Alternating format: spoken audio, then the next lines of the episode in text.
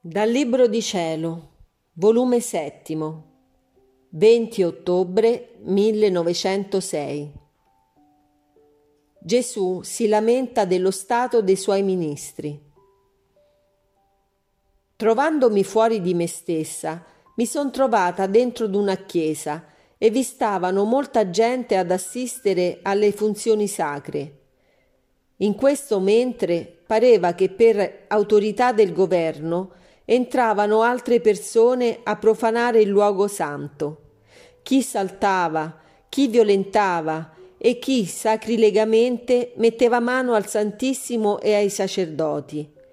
Io nel vedere ciò piangevo e pregavo dicendo al Signore Non permettere che giungano a questo, di profanare i vostri sacri tempi che chissà quanti castighi tremendi scarichereste sulle vostre creature per questi orrendi peccati.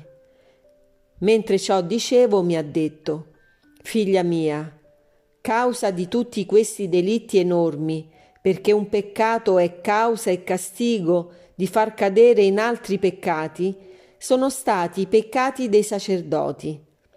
Primo me l'hanno profanato loro occultamente il mio santo tempio, con le messe sacrileghe, col mescolare gli atti impuri nell'amministrazione dei sacramenti, e sono giunti, sotto l'aspetto di cose sante, non solo a profanare i miei tempi di pietre, ma a profanare e a violentare i miei tempi vivi, quali sono le anime, e a profanare lo stesso mio corpo.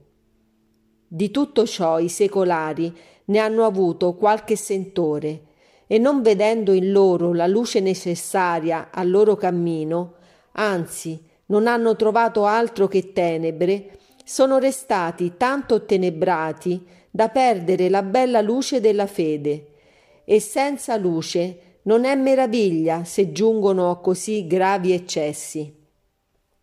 Perciò prega per i sacerdoti, acciocché siano luce nei popoli, affinché, rinascendo la luce, i secolari possano acquistare la vita e vedere gli errori che commettono, e vedendoli avranno ribrezzo di commettere questi gravi eccessi che saranno causa di gravi castighi.